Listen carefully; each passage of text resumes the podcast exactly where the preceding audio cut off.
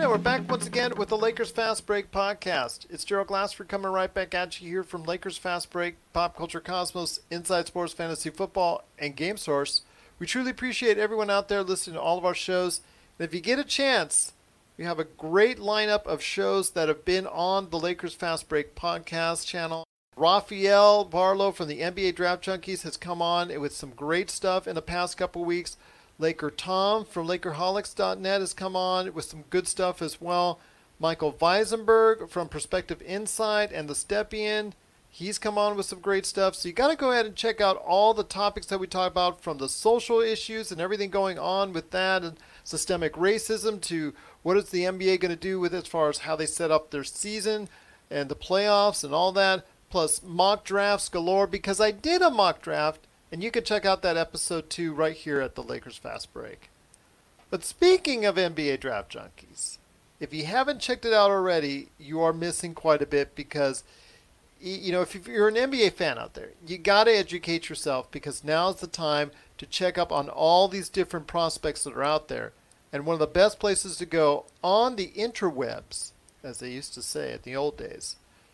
Well, I'm actually old, so it would have been during my day.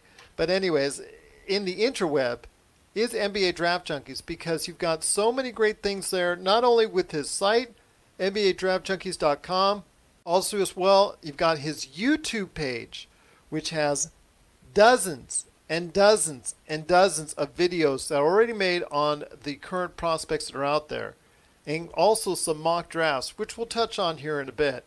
It is the best place to go, and now he's added a podcast that you can check out on all the major podcast apps as well.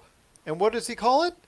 Of course, it's NBA Draft Junkies, and here's the man himself, the man behind NBA Draft Junkies. It's Rafael Barlow. And Rafael, always great to have you on, my friend. I hope all is well. All is good. I enjoy coming on every time, and that's probably why I've been on about 15 times in the last few weeks, so anytime you want me on as a guest, I really enjoy it, and all you have to do is give me the word, and I'm here. I appreciate it, my friend.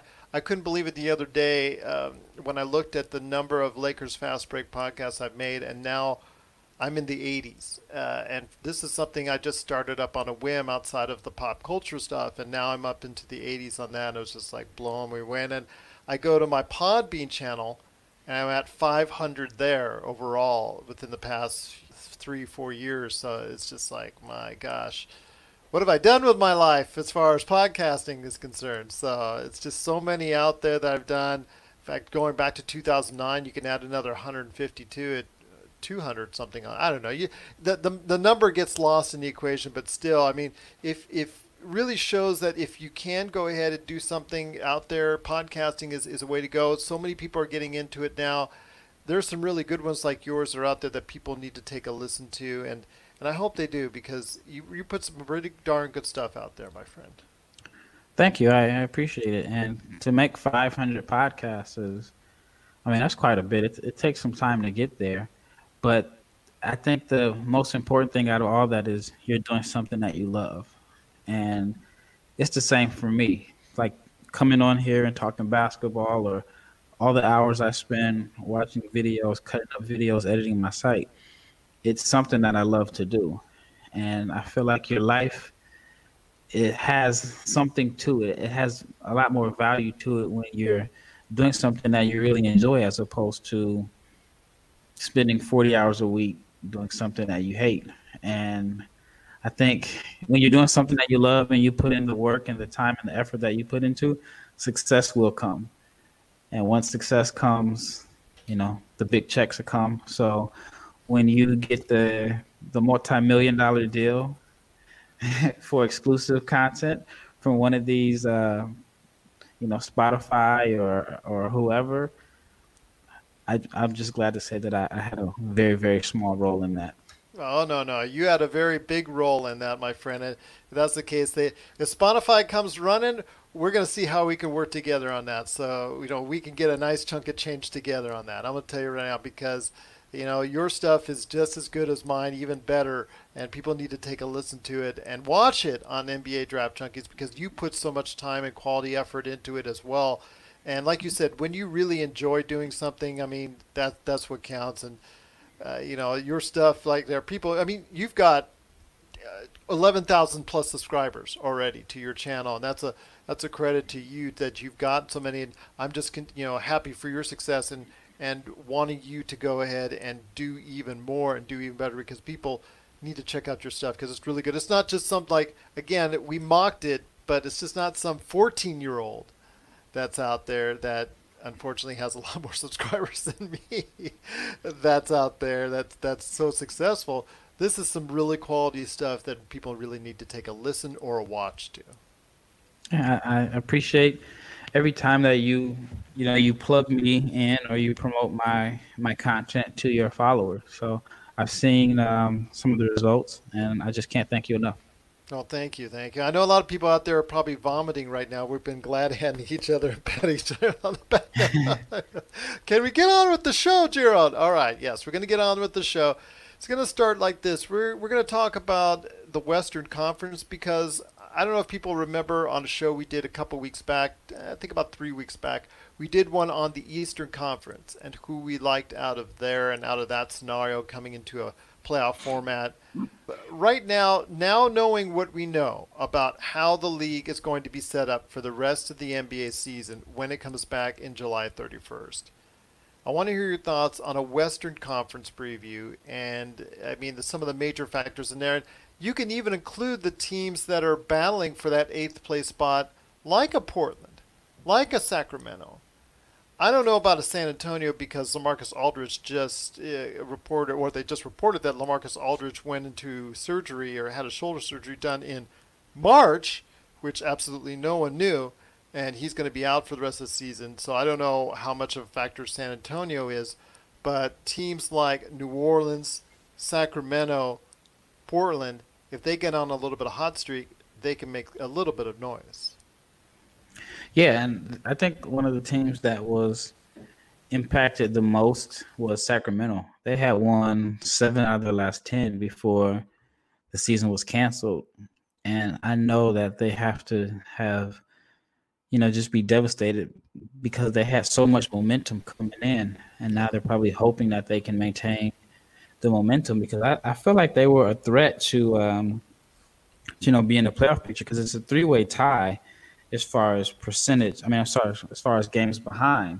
Yeah. So they're like the forgotten team. Everybody's talking about Portland, and then, that the fans want to see Zion, but Sacramento is the team that everybody just seems to have forgotten about how well they were playing before the season was shut down.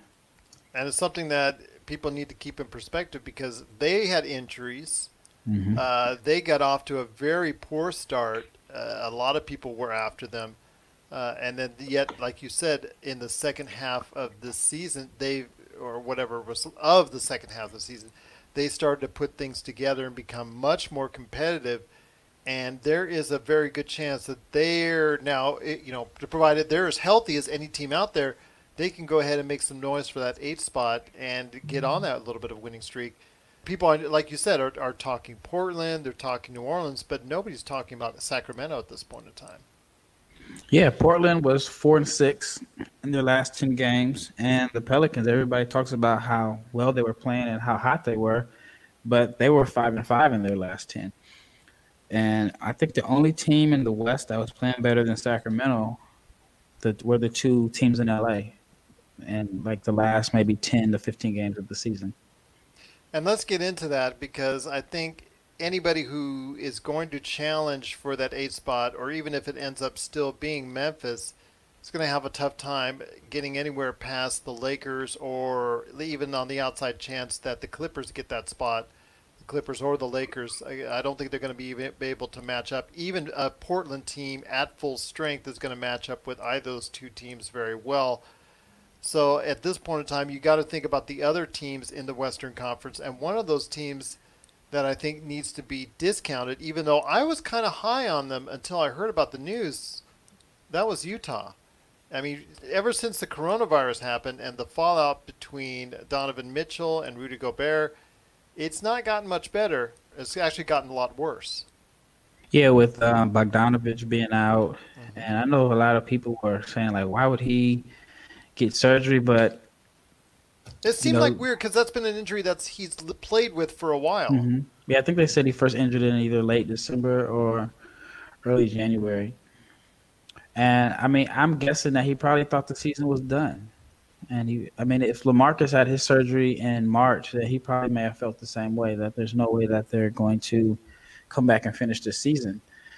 And so I think even if he chose to wait for the quote-unquote offseason, then he would have missed the beginning of next season because there's really not going to be an offseason, much of an offseason if the schedule plays out the way that that we've heard is or what we've read in the last few days, even though they said that it likely will change. But if it doesn't, then there's not going to be much of an offseason, even if you lose in the first round of the playoffs.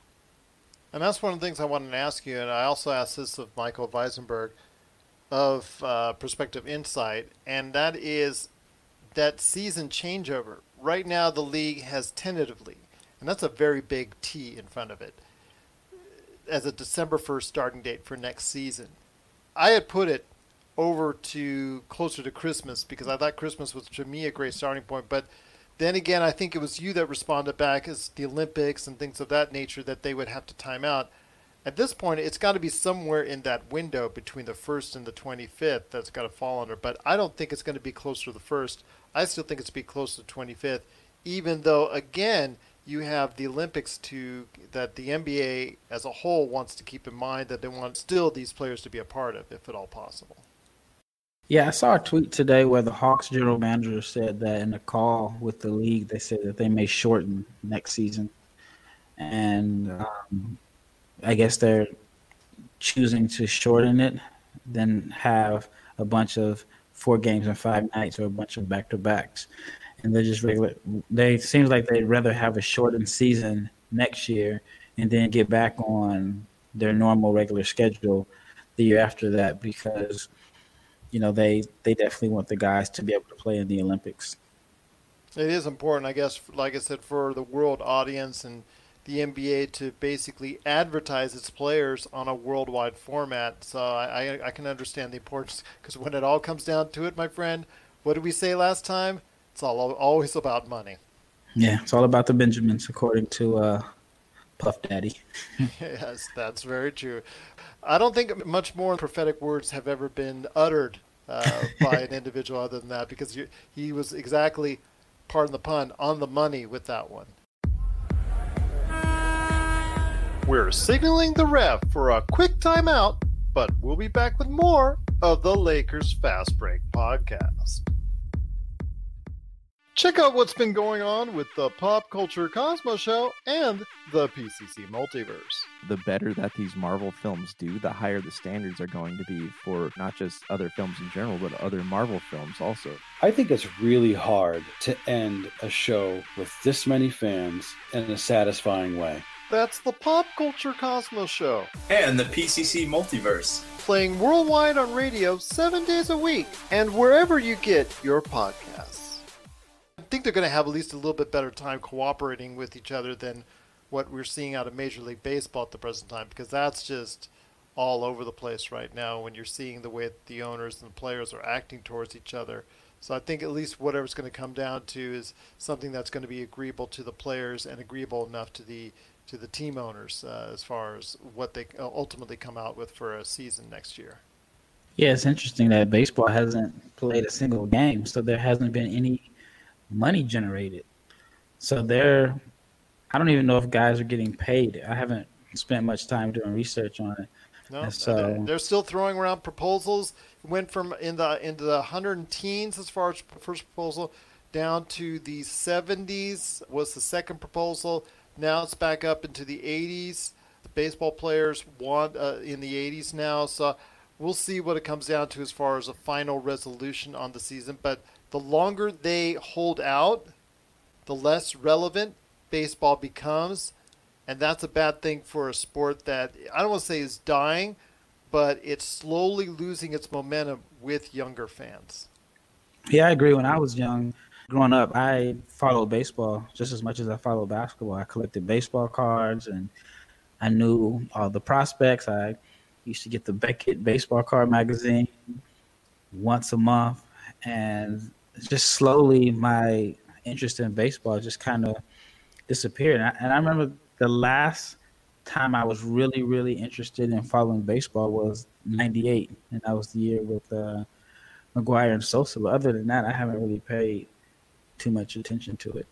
And there's an ESPN 30 for 30 coming out on Sunday in regards to the 1998 season between Sosa versus McGuire and the love fest that was there and all the things that emanated from that, so to speak. So I won't go into detail on that. I mean, if you didn't live through that time, it was actually a fun thing to watch. I enjoyed it. I know a lot of other people did as well, but the ramifications on how they did it, what they did and all that, the after effects and what they're thought of at this point in time by the baseball hierarchy is a different story, and I'm sure that they're going to cover it there again this on the 30 for 30 on Sunday on ESPN. But let's get back to the Western Conference, pulling it back into the Western Conference.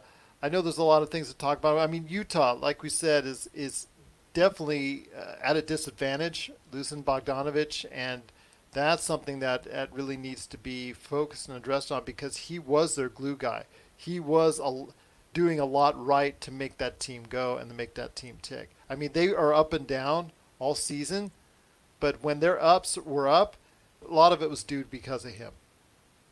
Yeah, and I mean, he was their big free agent signing, and they, paid him all that money for the playoffs, and it's just unfortunate that he won't be able to participate with the team in the playoffs. And so they still have... I mean, they'll lose some outside shooting.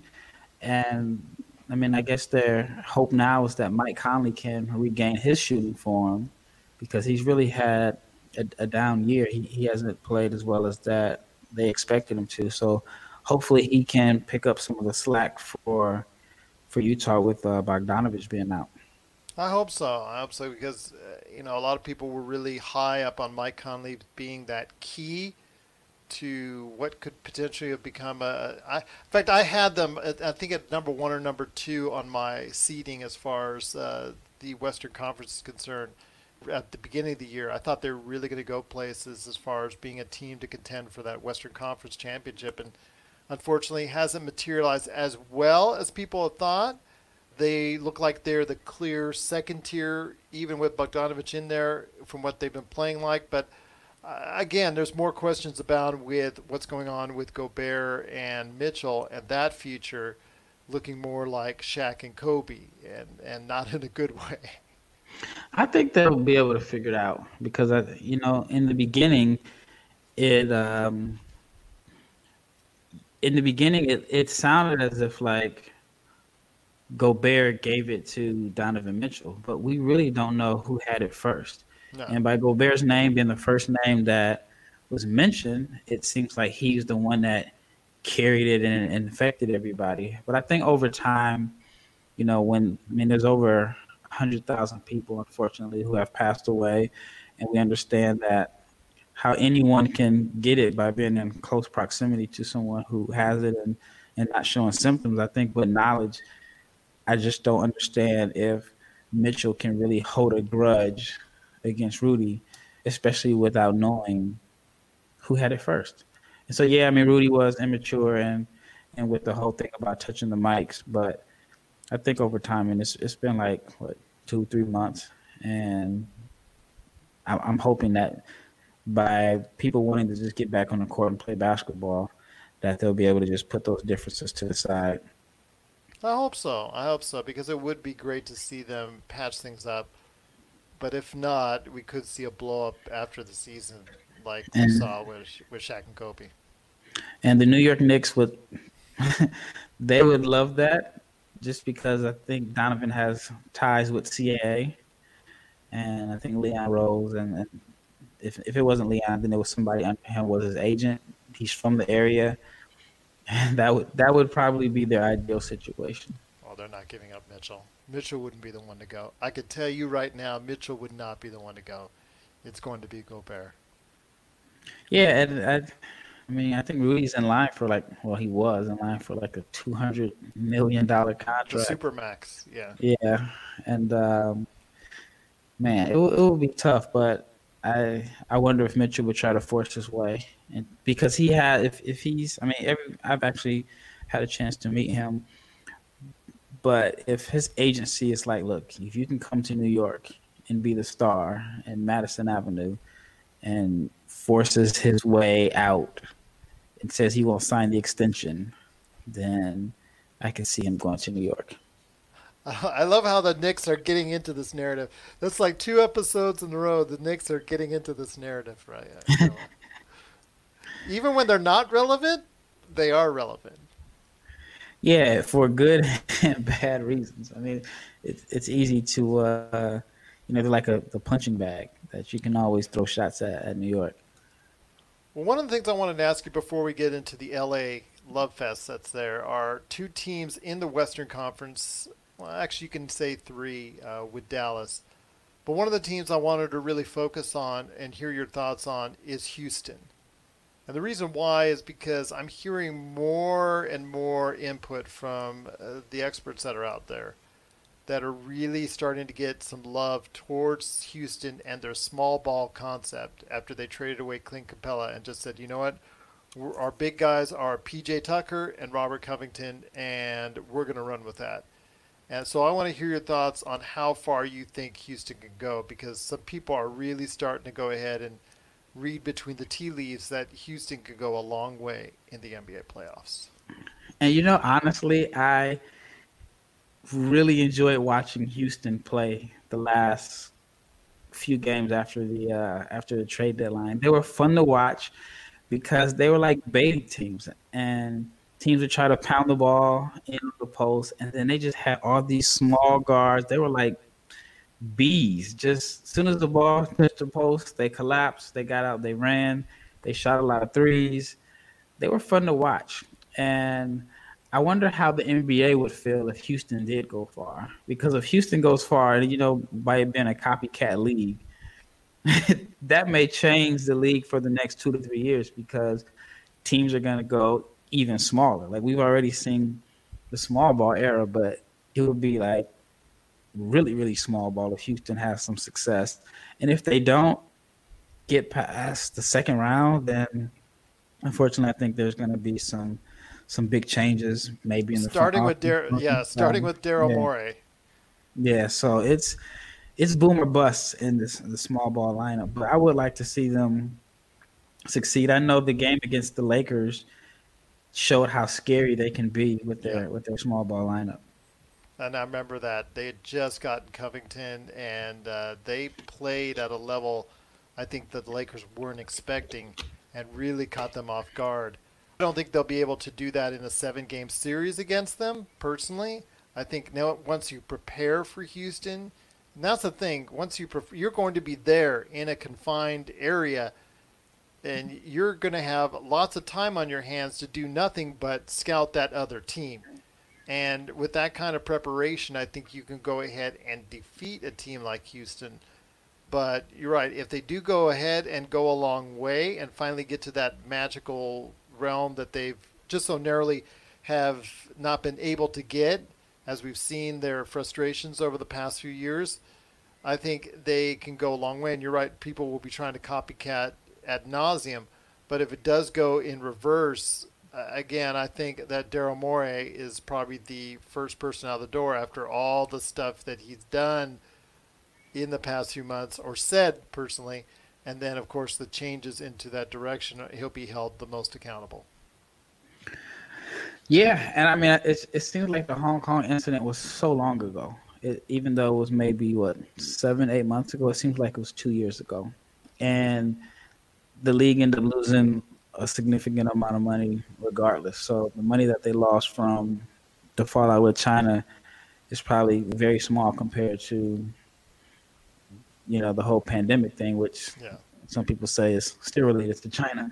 But I would like to see the Lakers and the Rockets in a playoff series, because it would be very interesting to see the Lakers rotation, because if I'm not mistaken, Dwight didn't play much that game. And the Lakers have, I mean, they are the biggest team in the league, in my opinion, and they can just wear you down with bigs. But if they play the Rockets, then either they're going to dominate by playing the way that they normally play, or they have to, if they end up adjusting to Houston, then who is going to be the big that they choose to roll with? Because I can't imagine Dwight and JaVale playing significant minutes if they're playing Houston and they have to make an adjustment. So which one do you roll with? Well, you would see a heavy dose of Anthony Davis at 5, which I know he doesn't love, but it wouldn't be so bad for him because he's not playing against a big on the other side. Right. And I always felt like no matter what happens, Anthony Davis was going to be the 5 man in the playoffs and be the 5 in all the closing lineups, which could hurt LA as far as re-signing Dwight, or, you know, if it's a playoff series and Anthony's playing a lot of minutes after 5, Dwight and JaVale could be under 15 minutes a game, both of them. Yeah. So I know that would, it's something that could happen. It's professional basketball. You have to be a professional about it. But imagine playing major minutes all season for the number 1 seed in the West. And then once the playoff starts, you're out the rotation. And it could easily happen if they play the Rockets. I hear you on that, and I think that's something that they need to think about. But with Dwight Howard, I still think he's going to be a hard get for them to retain in the offseason anyways, because he's had a resurgence, so to speak, and I think a lot of teams are going to look for that type of center, at least for 20, 25 minutes a game that they can get out of Dwight Howard. And if they don't pick up James Wiseman in the draft, I could see Golden State trying for him as a center, for at least a start, as a pick and roll center for them, at this point in time. I think that's something that they would look for. Anybody who's looking for a 20, 25 minute guy, I think that would probably be the best fit for him going forward. It's because I don't think you're going to get him as your backup center once again next year for the Lakers. I think you're pushing your luck there. And I can see Dwight going either way because he's made a boatload of money, and it's a way for him to kind of change his reputation. I mean, he went from one of the most loved players in the NBA to all of a sudden he was a journeyman for a few years. So I could also see him wanting to stay in LA just for some stability and having his name being attached to being a winner again. There you go. But then again, money talks. Yes. It's all about the Benjamins, as we said earlier. All about the Benjamins. And, the team Lakers – could, if he doesn't get picked up in this free agent spree that could happen at the end of this month, DeMarcus Cousins could again be an option for the Lakers. I've heard that rumor as well. So we'll see how that matches up down the road. But when it comes to other teams in the Western Conference, how viable a chance do you give a team like Dallas, which, has the Luka Porzingis combo that I like for years down the line? I'm just not sure I like it so much as well in this type of format in this playoff run. Well, I think the first part is getting those guys back to the States. I think they're both in Europe right now, and if the teams are having small workouts, those guys aren't a part of the workouts. And then I just think because they're so young and they don't have any playoff experience, I think this year will definitely be like a learning experience for them. Right now they're 7th, and if the season ended today and the playoffs started tomorrow, they face the Clippers, and that's one of the teams they've really struggled with this year.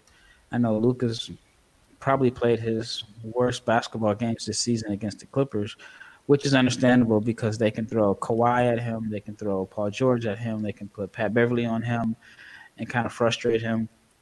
And then Porzingis, he kind of struggled a little bit earlier in the season, but I felt like he was starting to find his niche when Luka was out. He started playing well. I think Porzingis at the 5 is the Mavs' best lineup, and I feel like they can give teams some issues there. But I think Denver would be a better matchup for them. I think Clippers would give them a lot of troubles, and then if they go to 6, they could end up with like a Utah, Oklahoma City, or maybe a Houston. Then I think they have a shot there, but I feel like they need to really move up and play well in this bubble league and get out the 7th spot. I like that.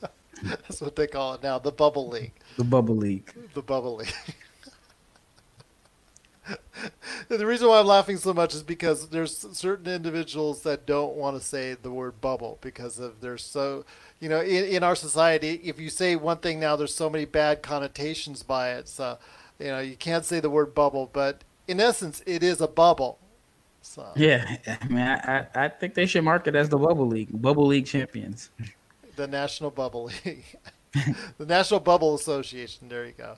I mean, I was just talking to Laker Tom, and just before we head to the other teams in the equation, the Western Conference, I was talking to Laker Tom from Lakerholics.net about this.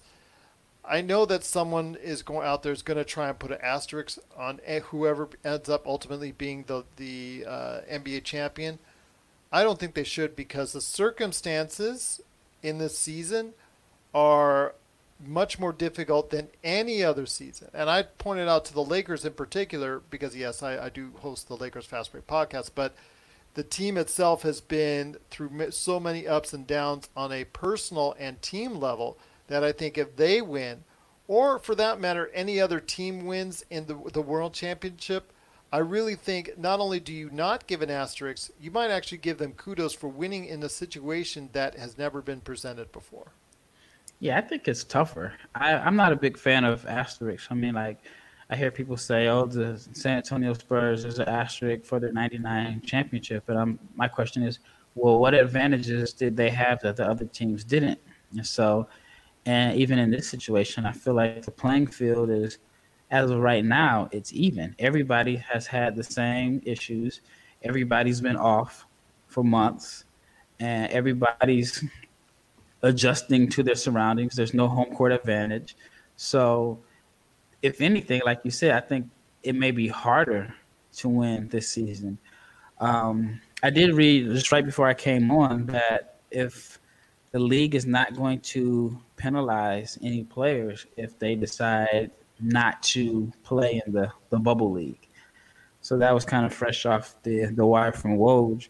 Now, that could lead to some people saying there's an asterisk because, you know, for instance, if someone like LeBron says, you know what, I don't want to be away from my kids, I don't feel safe, yada, yada, yada, then it changes everything.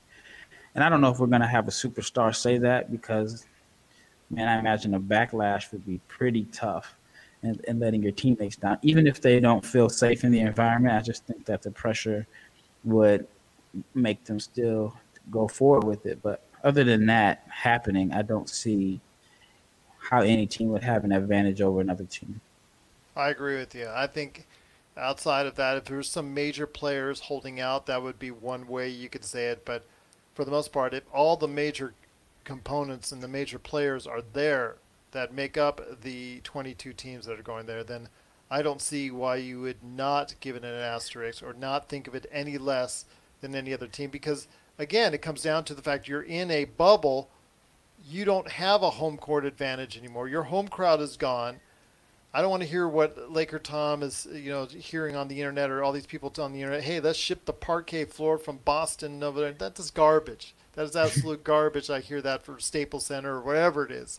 I mean, get that out of here. Give that money to the people who lost their jobs that go ahead and take care of the Lakers or the Boston Celtics or whoever on any given night in the arenas. I mean, that's what you should do instead if you even thought of that. But this idea that you can give any type of break, when in all reality you can't because you don't have that home court advantage. That's gone. You're now on a neutral court in a neutral area in a confined bubble, so to speak. And to me, that's going to be one of the hardest scenarios any NBA team has ever faced. Yeah, you can arguably say this could be the toughest championship because there's not anything in history that we can go back and say, this is similar. Nobody's had to face this.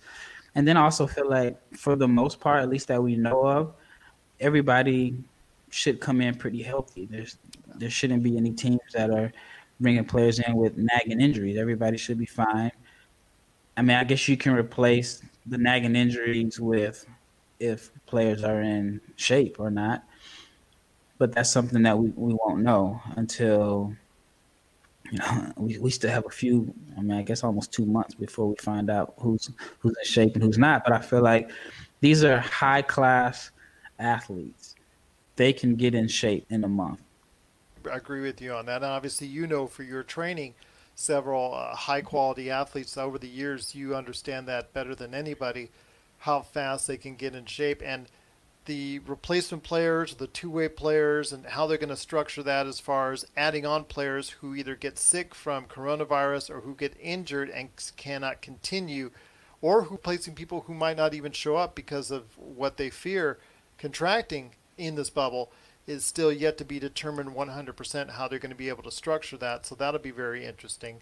But heading back into our Western Conference one more time, Denver is someone that I thought, with its advantages in the home court, speaking of home court and their altitude, and the fact that they have a very deep team, I thought they were really going to go high as far as an overall regular season record is concerned. And they're still not bad in the number 3 position right now. But as I look at them, I don't look at them as high as I once did as far as competing for an NBA championship. Am I wrong in that assertion, or is it something that I need to reconsider, or are you of a similar vein as far as Denver at this point in time? You know, I don't know what to think about Denver, I guess, because, I mean, I think Jokic is highly respected, but I don't know if he's feared like a LeBron or Kawhi or even a James Harden. So I imagine that if there's a team that's in the lower seed, if they say, well, there's a team that is ranked that would have home court advantage in a normal situation, I think Denver would be the team that they would pick, that they feel like they could have a better shot at a first-round upset. But I heard this morning, I forgot which podcast it was I was listening to, that Jokic is in the best shape of his life. Yeah, he didn't go overseas. He stayed here in the States. Yeah. And so if that's the case, then – I mean, it makes them stronger because, you know, if there's a knock on him, they say that he's not in the best shape. But I feel like that's usually something that people say at the beginning of the season.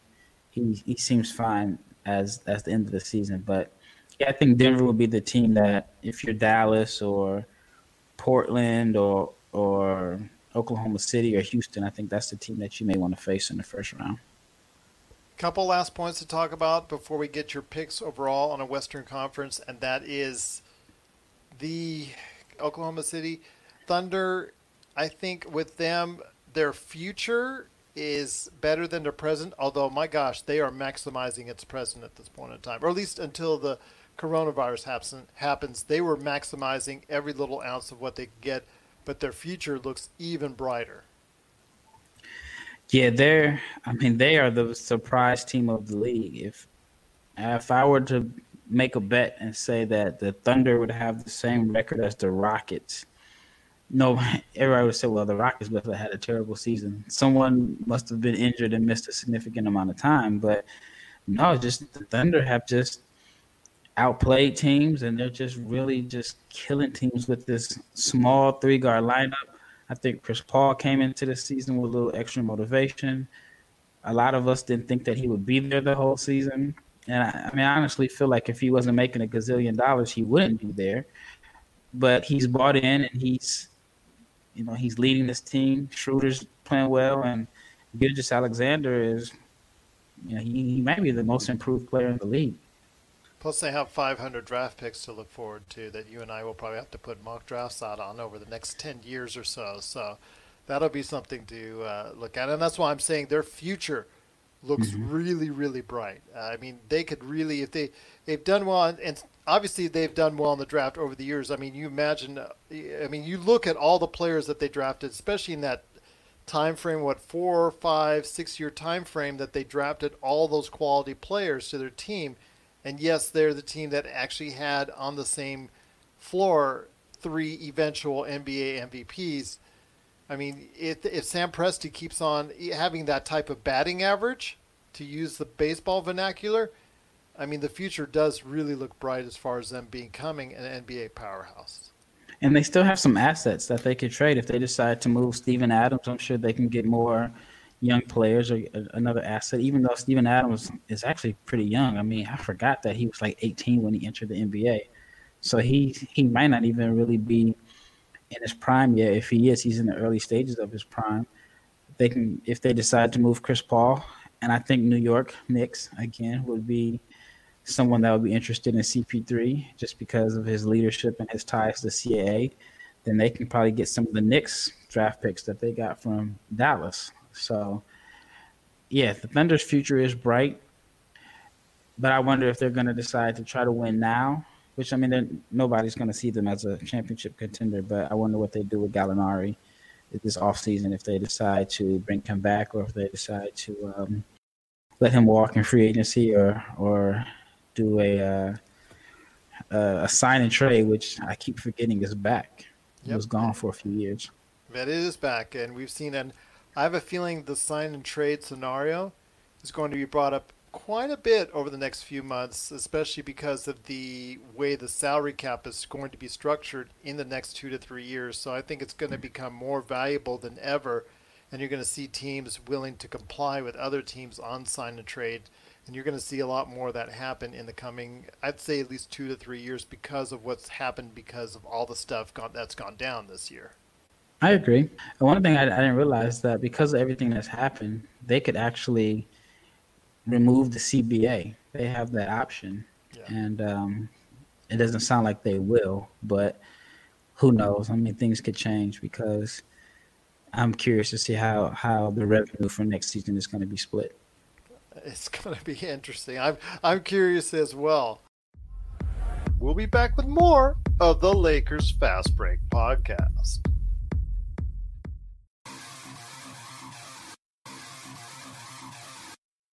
Needing an edge for your fantasy football team? Listen to the guys at Inside Sports Fantasy Football for insight that will help you reach your league championship. That's Inside Sports Fantasy Football. Check it out today on your favorite podcast outlet. But before we head on to your final predictions, I mean, obviously it starts and could stop and could end as far as the Western Conference in LA, or I should say in Orlando. But one of the LA teams. I mean, the Lakers, obviously, they're my pick. I'm going to stay with them as far as concerned. I think in an environment like this, especially the fact that the Lakers are the best road team in the NBA, I think that suits them. I think people are forgetting and being down upon that. I know the Clippers are what I hear everybody out there on radio, the Clippers in the Bucks, Clippers in the Bucks, Clippers in the Bucks. I understand the Clippers have a loaded team, but I just think right now, when it concerns this type of format, I think that it might suit the Lakers a little bit better. But again, you might disagree on that because you have all those quality players on the Clippers roster. Yeah, I mean, I think if it, and I may sound like a conspiracy theorist here, but if the Clippers and the Lakers meet in the Western Conference Finals, and it's a close game, I could see the call shifting more towards the Lakers because the NBA is going to want ratings. A Giannis and LeBron Finals would be, in my opinion, that would be what the NBA would love. I mean, on top of a Lakers-Clippers Western Conference Finals. I think the best scenario would have been what you had originally said, or what we originally were hoping for, a 1-16 matchup with the battle for LA. I think that would have been the ultimate ratings get, but you're right. Yeah. Giannis versus LeBron matchup probably would be right there, right, not too far behind. Yeah, and the Lakers Clippers, even though that's a matchup that I feel like all of LA wants to see. I feel like it loses some of its sting by it not being in LA, which would have benefited the Lakers because it would have had 7 home games just with a different floor. As far as predictions, I mean, it is a Lakers podcast, and it's. But, I want you to be honest, man. Don't feel like you're shaded just because it's it's Lakers Fast Break. I've had people on this show before go ahead and predict other teams. I'm still predicting the Lakers, but I if you don't feel that same way, don't feel like you have to. Yeah, I think in a 7-game series on a neutral site, I'm going to slightly lean towards the Clippers. I think the Lakers with I know LeBron and Rondo, when they're on the court together, it doesn't seem like they have the best chemistry, and that's due to Rondo's lack of shooting. I feel like the lack of a playmaker may end up hurting the Lakers a little bit in a deep series. And I just feel that the Clippers are just deep. But it all depends on Waiters. Like, we don't know with Waiters, how he's going to blend in, how he's going to, come in, if he's going to help the team. And I don't even think they can really start practicing now. So there's not going to be a lot of time for him to even come in and build a lot of chemistry with the team. The same with the Morris twin that's there. But I think that, in a 7-game series, if I had to make a bet on which team that I think would win, I would think the Clippers. See, like I said, I just wanted you to be honest, man. Don't feel like you're hating. You're just showing your opinion right there. It's what it's all about. Believe me, people have come on this show and already said a lot about the Lakers. In fact, the Lakers in the beginning of the season, there was a lot of people that were voting against them right on this show. So I understand that. Like I said, for me, I just think it's when it comes down to it in a 7-game series, I think the duo of LeBron and AD will be more effective than Kawhi and Paul George. I really think that's going to be the case. But, because I think it will ultimately come down to 2 versus 2. I think the side players, the supporting players are going to have to go ahead and produce. Danny Green is going to have to show up. I think Danny Green, the playoff Danny Green, forget about playoff Rondo. I think playoff Danny Green has to show up because he hasn't shown up all season, really. They haven't really needed him, mind you. But if he shows up at all and plays like he did last season in the finals, yeah, I think that's a really key for the Lakers happening. Well, I think LeBron and Kawhi could possibly even each other out. I think that Davis would outplay Paul George. But I think after that, Lou Williams is probably going to be better than the Lakers' third best player. And then also, I think that the Lakers need to play Davis at the 5, Kuzma at the 4, Bron, Danny Green, and probably Caldwell Pope. And one of the Lakers' biggest advantage has been just how dominant they were on the boards and being able to just play big. And I think that rotation is going to be a lot shorter in the playoffs, and one of the bigs is going to be the odd man out. If that's I don't know the if case, it's Dwight or JaVale. Well, JaVale throughout his career, you even saw it in Golden State where he gets that, 15 minutes a game, and that's it, and and that could easily happen again at this point in time, like you said, within the playoff format. But we'll see how it breaks down. Once again, it's Rafael Barlow from the NBA Draft Junkies. But before we head on out, my friend, I put out this little mock draft thingy here the other day, and you liked it. I appreciate it, my friend. I know Michael had some kind words as well, although he had some of the little questions that you did in regards to Tyrese Maxey and a couple others. So I'm here for you, my friend. I want to talk about some of the variances in our mock drafts before we head on out. So the floor is yours on what issues, either up or down, or differences. I would say issues, or I don't want to say bad or good or whatnot, but some of the difference that we have an opinion on currently on some of the draft picks that are out there. Well, I see we both had Wiseman going number 1 to the Warriors, and to me it was a lot closer than I think you had him, because I told you up until about 2-3 days left I was centered on LaMelo, but looking at the bigger picture and seeing.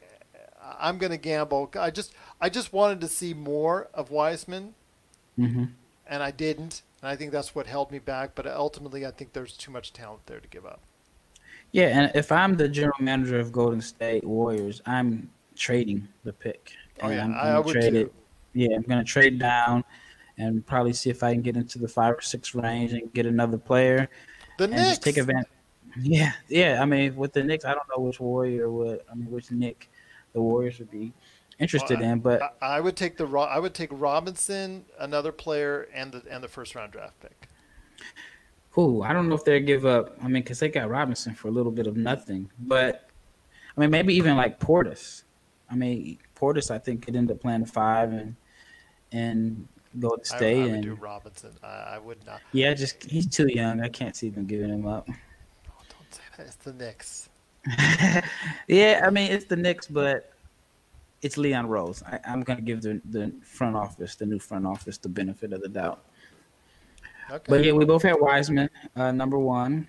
And number two, you had Edwards to Cleveland, and I had Killian Hayes.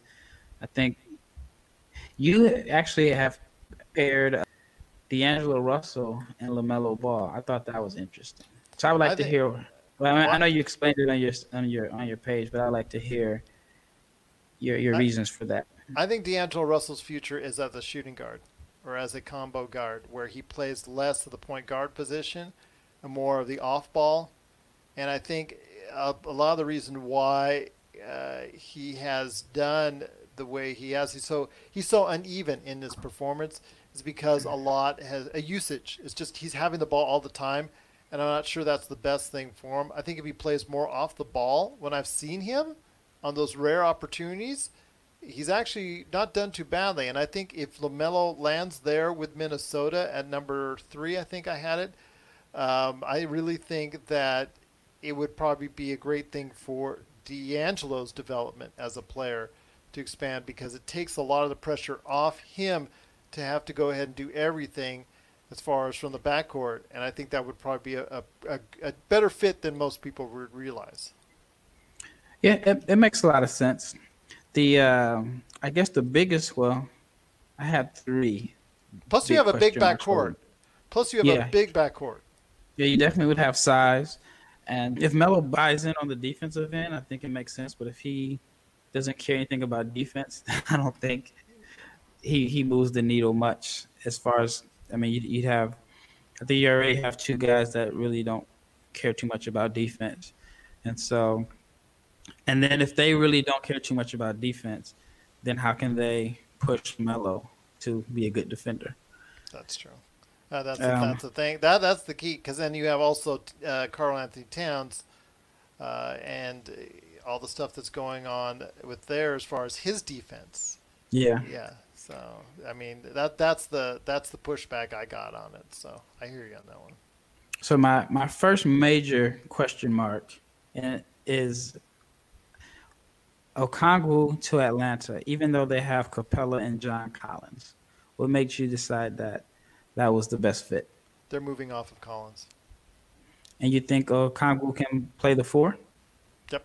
I really think he's a good 4 for them. I think if you have – I mean, again, it comes back to defense, because we talked about Minnesota now being like a defensive sieve if they have that scenario possibility. Or, in fact, right now they're really bad defensively. Atlanta is – that bad defensively, and you and I have seen they are bad. I mean, Trae Young, God bless his soul, on offense, just so dynamic and does so many great things on offense. He might just want to stay on the offensive side. When the other team checks the ball in and passes the ball in and just goes, he might just want to stay on that side of the half court on the other side, just wait for them to finish the pass.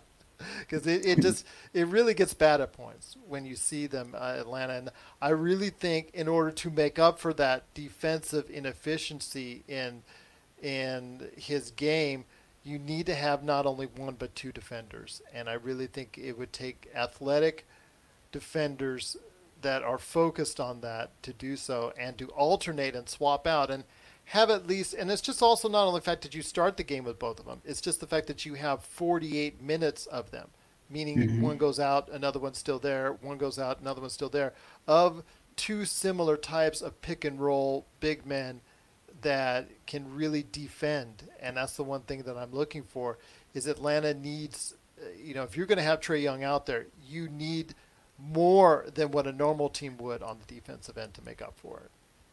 I'd agree 100%. I just I see you're going back to the traditional double big lineup, so which tells me that you're buying Okongwu's potential as a floor spacer. Yeah, I am. I see a good stroke for him, but even he only has to do a little bit of that. And they have, if they find spacers at the 2 and the 3 consistently, and maybe a trade with Collins can do that, because I really don't think Collins is going to end up being the answer there. I really think he needs to be moved because, again, it comes down to defense, and he's not providing enough of it there for them.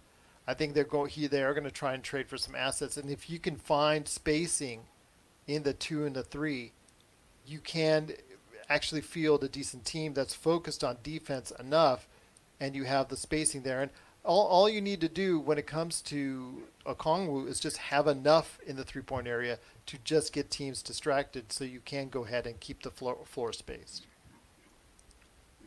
All valid.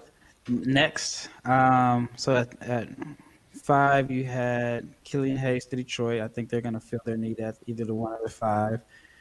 Halliburton to the Knicks. That's better than Knicks fans will like that better than my choice because I didn't have them taking a point guard.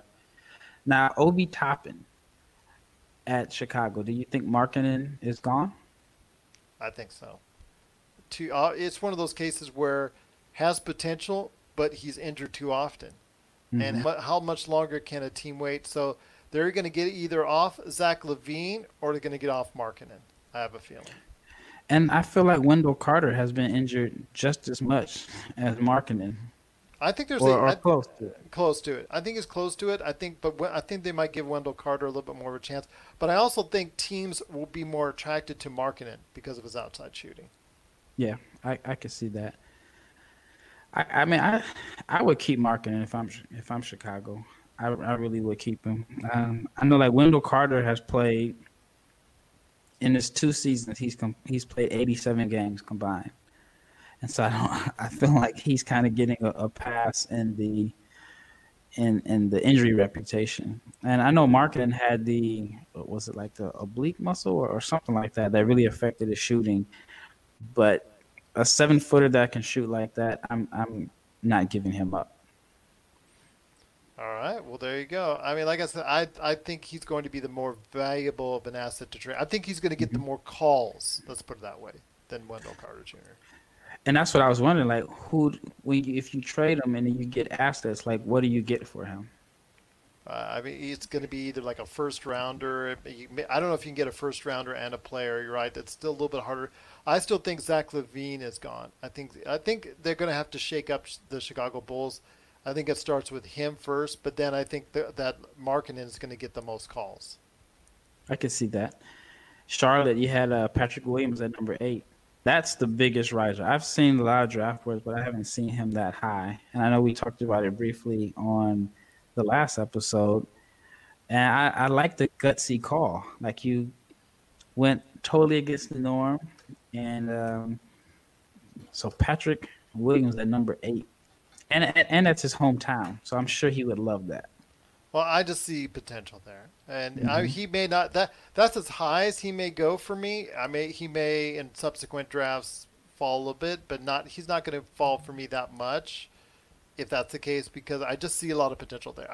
I see him nudging out Devin Vassell by a little bit. I know a lot of people are high on Devin Vassell, and I don't have Devin Vassell that far. He's still a lottery choice, I believe, if I'm not mistaken. And I think that of the 2, I think because he has a little bit more size, but he has what I've seen is a really good stroke. Mm-hmm. I really, really like his form.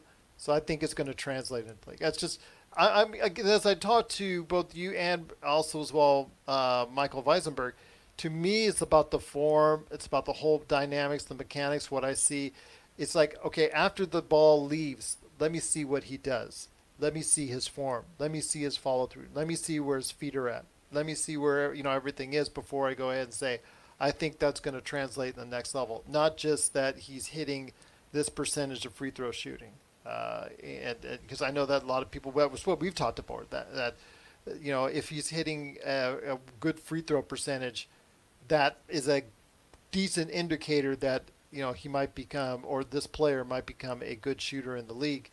Even if he's not shooting well now, I also look at the form. I also look at, is there a hitch? Is there not a hitch? Where is the ball leaving? Does he have a clear vision of the basket when he's shooting it, and things of that nature? To me, I look at the form just as much as I do the percentages. So you would say Ben Wallace would be a good shooter because his form looked good. I mean, I know he didn't have touch, but when he shot, it looked like his elbow was in. He had arc. and he just could not make a free throw to save his life. So just giving you a hard time on that one. Yeah, you're giving me a hard time on that. But then again, that time you might have to look at the stats. But just to me, it's like I said, it's an evaluation. And I appreciate all the things that you've done for me and all the things you sent me, because it's given me a new perspective on the stuff that you sent over. And I look at that and I see again, it's just, you know, it's not just what's on paper. It's what you've said before. It's the eye test too. Yep. Yeah, it's and you have to trust your judgment, and you know, it's kind of like you got to be. A friend of mine told me yesterday we were talking about Jamias Ramsey, and I was saying like, well, the numbers look good. He shot 42% from three. He attempted a significant amount of shots.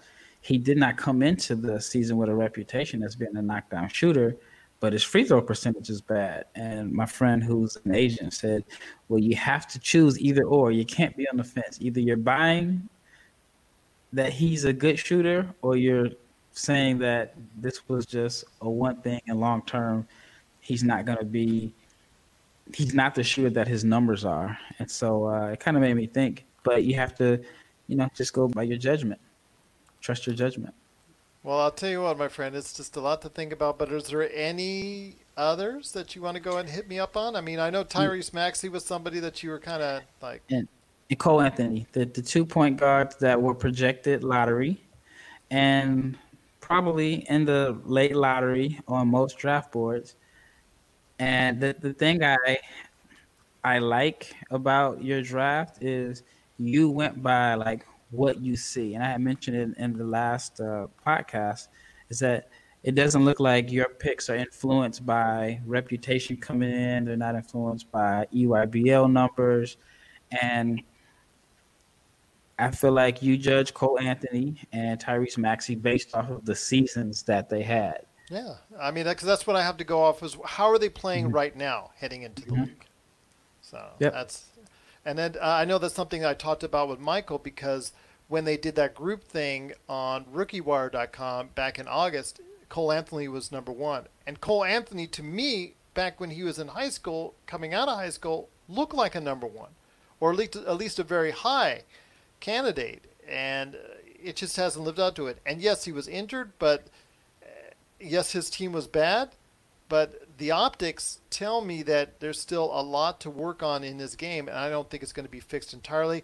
I said as a second playmaker and a guy who can get you buckets, I think that could possibly work. I'm not sure he's going to be the efficient, great playmaking guard that you want out of your point guard, but as a first option. So I don't see his career panning out in that fashion, but in the right team, in the right scenario, he could flourish as long as the emphasis and the onus is not squarely upon him to have to do everything. Yeah, I agree 100%. I feel like coming into the year, we knew the areas that we wanted to see him address, and we knew the question marks. It seems like he just did not answer those question marks. Yeah. And so I could see why he falls. I think he's a guy that I don't think he falls as far as where you have him, because I think some teams are still going to go based off of his reputation. And then, I mean, I think the fact that he didn't have a lot of help at North Carolina this year, because I had mentioned before that I was low on him. And then when I watched this film again, I realized some of it was not his fault, as far as like him only shooting 39% at the rim, because he was in a congested, super crowded lane because North Carolina didn't have any shooting. So I think some teams may consider that in drafting him and figure that he'll be a much better finisher with NBA spacing. Then as far as Tyrese Maxey, he's a guy that he's the opposite of Jamias Ramsey. He came into college basketball with the reputation as a shooter. He only shot 29% from three, but his free throw percentage was like 83 or 84. And he's a tough guy to project, because, and I personally feel that if he's not a point guard, then he's not going to have like a really successful NBA career or maximize his potential. I think he has to play point guard. See, I disagree with you on that. I don't think he is going to be a great – I mean, you could put him in spots there, but I don't think he can be relied upon that. I think he's going to be a defensive specialist and someone – like you said, it all depends to me on the outside shot. I'm not entirely convinced either that that shot is going to be there. And see, it's and that's why he's tough because he has touch. Like if you watch his finishes around the rim, you know, these high off the glass, soft touch floaters, he's a very good free throw shooter. It makes you think like, okay, well, the shooting can be fixed. I think he has a low release and he's going to have to be able to shoot it far. But I don't think that if he's a 2 at 6'2", and I mean, I really think that he's going to measure out at like 6'1" and 3/4. I don't see him as being 6'3". He's small for a 2, so I think he's going to have to play the point guard position. And if he can't develop those skills, then it's going to be tough for him to live up to the potential. Or, I mean, based off of where you have him going in the draft, if he doesn't, then he'll be fine. But if he's a lottery pick and doesn't really develop those point guard skills, then there's a GM is going to lose their job. You see, when I'm trying to understand, I see, and I'm thinking, because I have a number 20 right now. Mm-hmm. I think you're seeing him being picked a little bit higher than that. Yeah, I had him in New Orleans, I believe. So I had him at the end of the lottery. And even then, just looking at that, the pick where I had him at, it just depends on what New Orleans does with JJ or how they feel about Frank Jackson. They also got Nickeil Alexander-Walker, so they may not even look at a guard. So I could actually see him really sliding down because I think 1 or 2, maybe even 3 of these point guards that we had very high coming into the season, I feel like maybe 2 of them may slide down to the 20s. There you go. Those are some great thoughts right there. And over the course of time, we're still going to go back and forth on each other's mock picks. Again, if you get a chance, please check out NBA Draft Junkies today for Rafael's not 1, but 2 videos on his mock draft because it's so good it needs 2 videos or 2 podcasts that are now available at NBA Draft Junkies, available wherever you can get your podcasts. You can also check out his great site, NBADraftJunkies.com, or you can check out my mock draft currently on PopCultureCosmos.com and also the Lakers Fast Break channel. Well, my friend, I appreciate you being a little bit gentle on me as far as my mock draft is concerned. I'm sure we're going to go over it in detail in future episodes as well. I mean, over the coming months, as you know, there's always tweaks and risers and fallers in the draft, even in a time like this where you don't exactly have a combine, possibly no combine or workouts to work off of or the scuttlebutt that you hear on the NBA. So it's going to be interesting to see how that happens over the course of time, especially when the draft is not until October. But there's still plenty of time for us to go ahead and speculate on where these kids will go. But I want to hear your thoughts before we end on out on what you're working on at NBA Draft Junkies. Same old. You know, I have so much time between now and the draft. I think at this point, normally we would know the lottery and we would, you know, just know what teams are picking. Right now, we're still in the same position as if it's April. So I, like I said before, I'm just adding different content to the site, just adding more stuff to the player profiles and doing videos. I think the next video that I'll do is Sadiq Bey. He's a guy that he's been talked about in the past couple of days. Yeah, I could see him. I could see him anywhere from late lottery to. I don't see him going past Dallas, and just the modern day wing, big wing that can handle the ball and shoot and defend that teams are looking for. So that'll probably be the next video that I'll put out, and then I'm working on it now, and I think that I'll do a team needs videos based off of the 2020 draft. So I think I'll start off with the Atlantic division, and I try to play my role as the general manager of each team and try to fill their team need with based off of where they're picking on the draft. Fair enough, my friend. And once again, you can check out everything on that at NBA Draft Junkies on YouTube.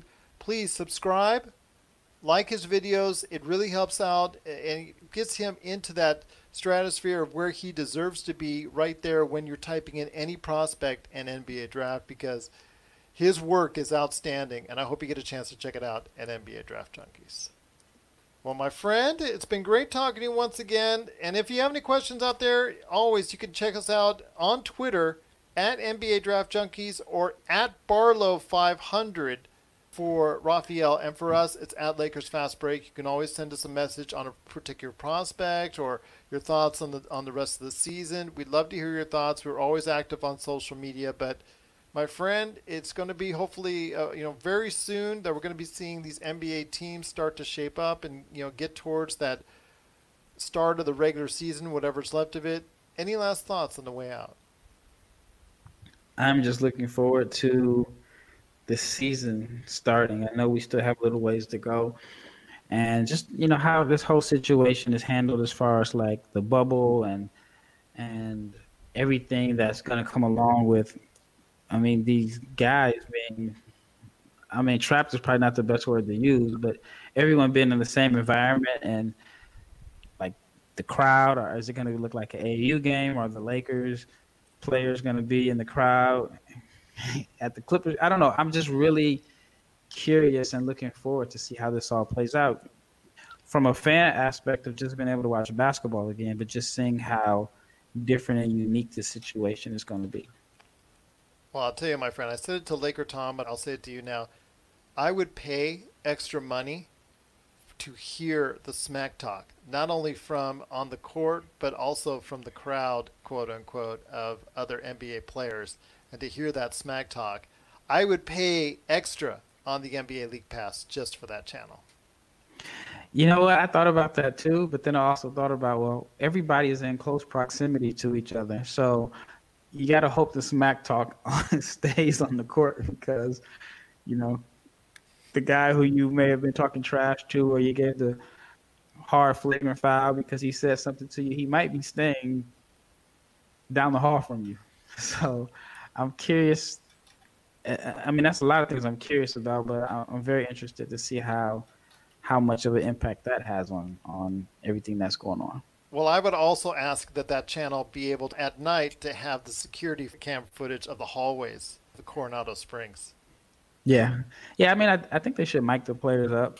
And it should be like The Last Dance, where you had one channel that had the unedited version, even though it was still pretty much edited. But I would love to, maybe even if it is like pay-per-view, where you can pay, I don't know, whatever amount, just to hear the totally unedited, mic'd up. I think that would be cool. That would make up for a lot of lost dollars, and I know a lot of fans would appreciate that. Yeah. The national. Yeah, Draymond yes. And Patrick Beverly mic'd up. Yes. Well, I wouldn't want to pay to hear Kawhi mic'd up at all. So. Russell Westbrook, however. Yeah. Russell Westbrook would be a different story. Yeah. James Harden too. He doesn't seem like he says much, but then his beard covers his mouth that you can't even see if he's talking or not. I think he says a lot more than you might think. The National Bubble Association, my friend. Can't wait to see it. Sounds good. Well, again, my friend, it's just great having you on again. Check out Rafael Barlow today at NBA Draft Junkies. Always a pleasure to have you on right here, Rafael, at the Lakers Fast Break Podcast.